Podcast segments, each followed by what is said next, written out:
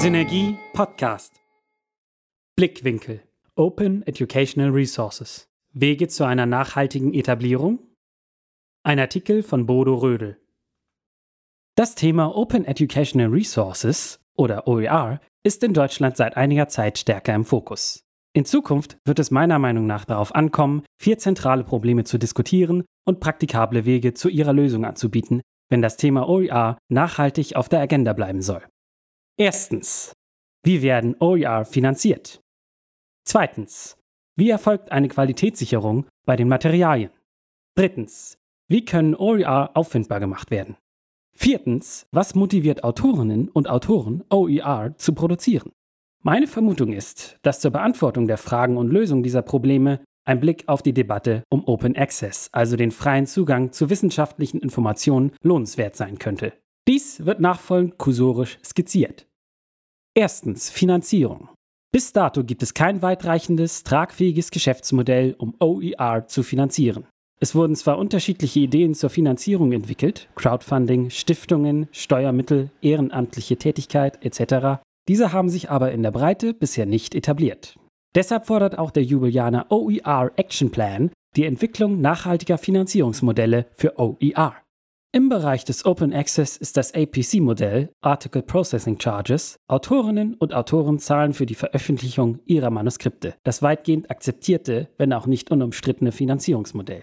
So dreht sich die Diskussion in der Open Access Community im Wesentlichen um die Frage, ob die Subskriptionsgebühren der Verlage in einem gesunden Verhältnis zu den APC-Gebühren stehen, beziehungsweise wie Gelder hier umgeschichtet werden können. Immerhin konnte in Deutschland im Bereich des Open Access durch die Dealverhandlungen mittlerweile der Druck auf die Verlage so erhöht werden, dass zum Beispiel Elsevier 200 deutschen Universitäten Zugang zu ihren normalerweise hinter einer Paywall liegenden Journals gewähren musste. Dies zeigt die Verhandlungsmacht von konsortialen Zusammenschlüssen gegenüber großen Verlagen. Mit Blick auf die OER-Situation in Deutschland stellt sich mir die Frage, warum etwa im Schulbuchmarkt die Stellung der drei großen Player Westermann, Cornelsen und Klett akzeptiert wird. Könnte hier nicht eine gemeinsame Verhandlungsposition der Bundesländer erzwingen, zumindest einen Teil der Materialien unter offene Lizenzen zu stellen oder alternativ auf eine Anschaffung zu verzichten? Zweitens. Qualitätssicherung. Verlage rechtfertigen ihre Existenz im Bereich der Bildungsmedien unter anderem mit ihrer qualitätssichernden Funktion. Fachredaktionen würden die hohe Qualität der Inhalte gewährleisten. Nun sei dahingestellt, ob wirklich immer Fachredakteurinnen und Fachredakteure diese Arbeit leisten oder nicht auch häufig schlecht bezahlte Volontärinnen und Volontäre. Immerhin gibt es ein gemeinhin akzeptiertes Qualitätssicherungsverfahren.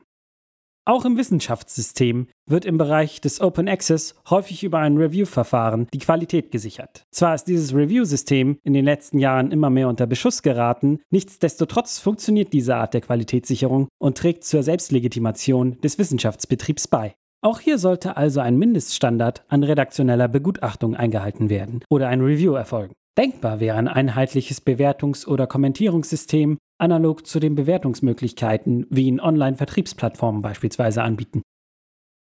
Drittens. Auffindbarkeit. Auch bei der wissenschaftlichen Literaturversorgung ist die Auffindbarkeit der für die Forscherin oder den Forscher relevanten Literatur ein zentrales Problem. Im Bereich der Open Access Literatur wird dieses Problem durch den Aufbau von Repositorien angegangen. Diese sammeln gezielt die Open Access Veröffentlichungen einer Institution oder einer Fachdisziplin und stellen in der Regel umfangreiche Recherchemöglichkeiten zur Verfügung. Die Verbreitung von OER könnte durch den Aufbau zentraler OER-Speicherorte gefördert werden. Diese sollten möglichst gezielt für einen Bildungsbereich OER sammeln. Natürlich sind auch institutionelle Sammelpunkte denkbar. Insbesondere im Bereich der Hochschulen gibt es hier bereits erste erfolgversprechende Ansätze. Viertens. Motivation, OER zu erstellen. OER dienen dazu, Bildungsmaterialien für alle zugänglich zu machen. So ein Hauptargument der OER-Befürworterinnen und Befürworter. Natürlich sind auch andere Aspekte von OER, wie etwa der Beitrag zu einer gelebten Demokratie oder einer neuen Kultur des Teilens, wichtige Hinweise auf den Wert von OER. Fraglich bleibt, ob dies nachhaltig Autorinnen und Autoren dazu motivieren kann, OER zu erstellen, ohne einen direkten Gegenwert dafür zu erhalten. Wurde Open Access im Bereich der Wissenschaft noch 2015 als sozialistische Träumerei bezeichnet, setzt sich doch immer mehr die Erkenntnis durch, dass Open Access eine bessere Auffindbarkeit und damit mehr Zitationen der eigenen Publikation zur Folge hat. Und Zitationen sind nun mal eine Währung im Wissenschaftssystem. Für den Bereich OER fehlt bislang ein solch handfester Vorteil. Hier wäre zu fragen, ob sich dieser nicht im Bildungssystem etablieren lässt, indem diejenigen, die OER produzieren, Vorteile erlangen. Warum sollte der Zugang zu Mitteln für Hochschullehrende nicht auch davon abhängen, ob sie ihre Materialien als OER zur Verfügung stellen? Oder könnte man die Aufstiegschancen von Lehrerinnen und Lehrern nicht daran koppeln, wie offen sie ihre Unterrichtsmaterialien der Allgemeinheit zur Verfügung stellen? So entstände ein monetäres bzw. karriereförderliches Anreizsystem. Wenn es gelingt, Lösungen für diese vier Fragestellungen zu entwickeln und zu etablieren, ist eine nachhaltige Verbreitung von OER jenseits von punktuellen Modellprojekten durchaus denkbar. Auf die zukünftige Diskussion darf man gespannt sein. Ausgabe 5 der Synergie. Digitalisierung in der Lehre. Seite 80 bis 81. Der Beitrag wurde unter der CC BY ND Lizenz veröffentlicht.